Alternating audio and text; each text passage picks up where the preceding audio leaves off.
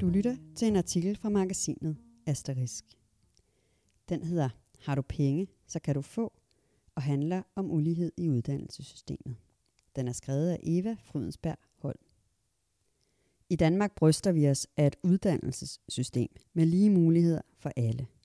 Men reelt er det stadig størrelsen på vores forældres pengepunkt, der afgør ikke bare længden på vores uddannelse, men også i nogen grad, hvordan vi er stillet, når vi træder ud på arbejdsmarkedet. I Danmark har vi adgang til gratis uddannelse. Flertallet på en ungdomsårgang kan smykke sig med en studenterhue. Og gang på gang hører vi om tømmerens søn, der erhverver sig en kandidatgrad i filosofi eller jura. Vi har på mange måder skabt et dansk uddannelsessystem med muligheder for alle. Men kratter man lidt i overfladen, viser det sig, at længden på vores uddannelse stadig er tæt forbundet med størrelsen på vores forældres pengepunkt. De, der kommer fra dårligere stillet hjem, tager ikke lige så meget uddannelse som de, der kommer fra mere velstillede hjem. Selvom mange flere end tidligere har adgang til uddannelse i Danmark, har vi langt fra lighed, og måske er det en illusion, at vi nogensinde får det. Det fortæller David Reimer, der er professor i MSO på DPU Aarhus Universitet. Han forsker i uddannelse og ulighed. Det er et billede, som lektor på sociologi og Københavns Universitet Christian Bern Carlsen kan genkende. Han fortæller, uddannelsesmobiliteten i Danmark er høj, og den er steget markant siden slut 50'erne. Men ser vi på, hvem der tager en videregående uddannelse, er der stadig en skævhed. Omkring en fjerdedel af de børn, der vokser op i de nederste 20 procent af indkomstfordelingen, får en videregående uddannelse. I de øverste 20 procent af indkomstfordelingen er det over 60 procent. Det er rigtigt, at antallet af unge, der tager en studentereksamen er stigende, men der er tale om en elevatoreffekt. Det vil sige, at uligheden består, den rykker bare opad i uddannelsessystemet, i takt med, at vi uddanner os mere og mere. Forskellige forudsætninger. Forklaringen på, at vi ikke er helt lige så lige, som mange af os går rundt og tror, finder vi ifølge de to forskere i den kulturelle kapital, vi som henholdsvis arbejderbarn og middelklassebarn tager med os hjemmefra. Christian Bernd Carlsen fortæller. De, der kommer fra mere velhavende hjem, har det simpelthen nemmere i skolen. Det ligger i opdragelsen og er måske også biologisk betinget. Der sker i hvert fald en kultivering af evner, der stiller middelklassebørn bedre i forhold til for eksempel at lære at læse og skrive, men også i forhold til mere soft skills, som for eksempel tålmodighed eller evnen til at begå sig. Forskellene kommer tidligt til udtryk. Blandt andet har et amerikansk studie vist, at antallet af ord, et barn kan, når det er 18 måneder, er tæt forbundet med det socioøkonomiske baggrund. Og også sprogscreeninger i danske dagtilbud vidner om, at der er sammenhæng mellem den sproglige udvikling og barnets baggrund. David Reimer fortæller, det er det såkaldte home literacy environment, der spiller ind, og det er der ikke rigtig så meget at stille op imod. Selvom man gør rigtig meget i danske vuggestuer, er det begrænset, hvor langt man kan nå i forhold til at udligne de forskelle, der kommer med den kulturelle kapital. Et andet element, der giver middelklassebarnet en fordel, er opbakningen hjemmefra. Forældre, der har en lang uddannelse, er mere tilbøjelige til at synes, at uddannelse er en god idé, fortæller Christian Bernd Carlsen. Det er ikke nødvendigvis noget, de siger eksplicit, men det ligger i luften, at det er godt at uddanne sig, og det har indflydelse på børnenes valg. Ligeledes har forældre, der selv har uddannet sig, et bedre kendskab til uddannelsessystemet indefra, og er dermed bedre rustet til at støtte og vejlede deres børn. Endelig peger David Reimer på, at det kvarter, vi vokser op i, er med til at bestemme længden på vores uddannelse.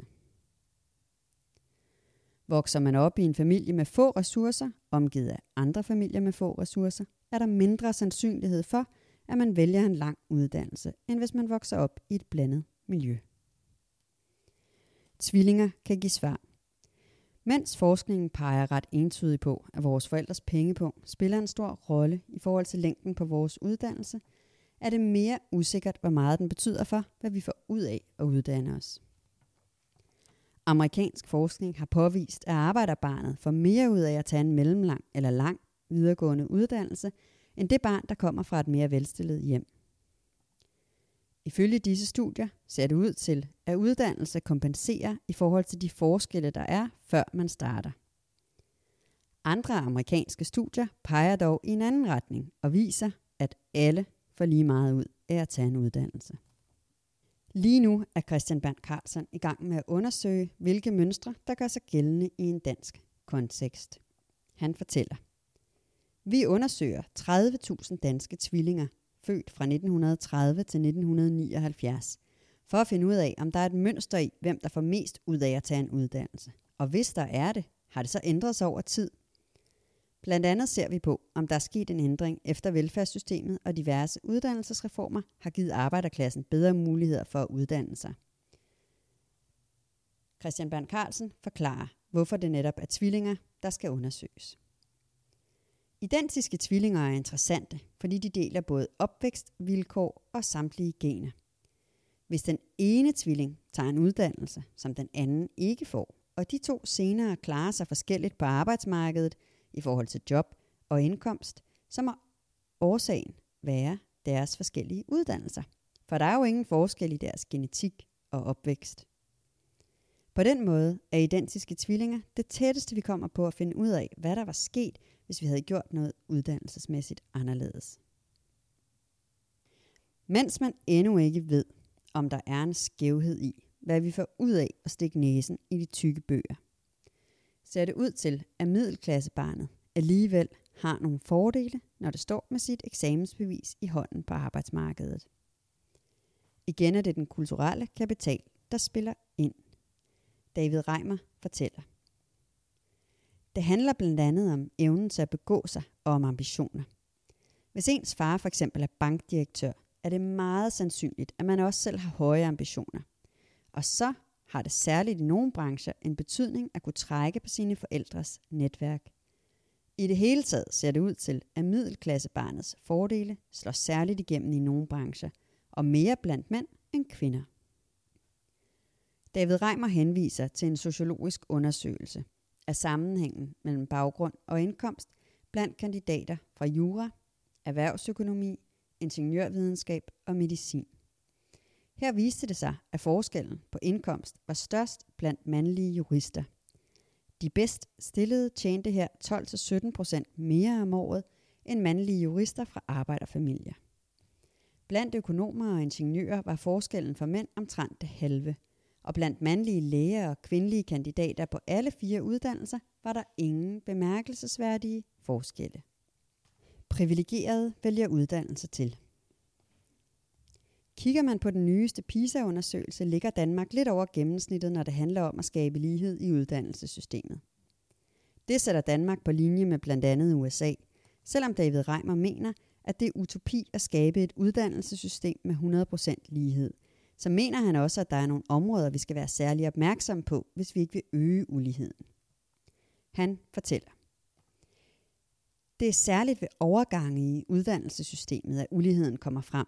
Her vælger de, der kommer fra privilegeret hjem, i højere grad uddannelse til, også selvom de ikke har de bedste karakterer. Det gør sig gældende efter folkeskolen og efter gymnasiet. Bedre vejledning vil disse overgange kunne gøre en forskel. Måske sidder der en dygtig elev fra et ikke så velstillet hjem, der skal have et ekstra skub for at vælge gymnasiet eller den akademiske uddannelse til.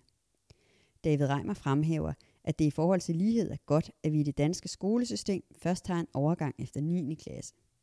Han peger desuden på, at skærpede adgangskrav, f.eks. til gymnasier, er noget af det, der kan bidrage til at skabe endnu større ulighed. Vi ved, at børn, der kommer fra bolige hjem, har bedre karakterer, så skærpede krav vil ramme skævt. Ud fra et meritokratisk perspektiv kan det selvfølgelig være okay, men ud fra et lighedsperspektiv er det en dårlig idé. Ydermere tales der i øjeblikket om at indføre interviews i forbindelse med optag på gymnasiet. Det vil betyde, at andre faktorer end de faglige kommer i spil, nemlig den måde, man taler på og den måde, man forbereder sig på. Her vil de bedre stillede forældre kunne støtte langt bedre end de mindre privilegerede. Selvom der er udfordringer i vores nuværende optagelsessystem, mener David Reimer ikke, at der findes et system, der er bedre til at mindske uligheden i adgangen til uddannelser. Han fortæller. Man kan selvfølgelig lave en slags positiv diskriminering, hvor man indfører en karakterbonus for elever med lav forældreindkomst eller bestemt indvandrerbaggrund. Men vi ved fra USA, at den slags positive særbehandlinger kan skabe andre problemer. Handler om gode kandidater. Heller ikke Christian Bernd Carlsen mener, at træerne vokser ind i himlen, når det handler om at skabe et lige uddannelsessystem. Han fortæller, vi har en høj uddannelsesmobilitet i Danmark. Vi har formået at give de fattigste et ret stort løft i uddannelsessystemet, og spørgsmålet er, om det kan blive meget mere lige med det samfund, vi har. Han peger på, at det ud fra to perspektiver er vigtigt at stræbe efter mest mulig lighed i uddannelse. Han siger, herhjemme har det handlet meget om den moralske dimension. Det korte argument er, at vi ikke selv vælger vores forældre, og derfor ikke skal stå til ansvar for dem og deres valg.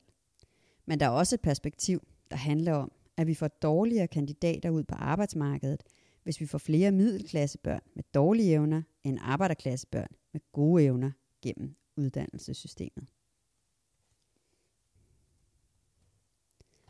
Christian Bernd Carlsen er lektor på Sociologisk Institut på KU.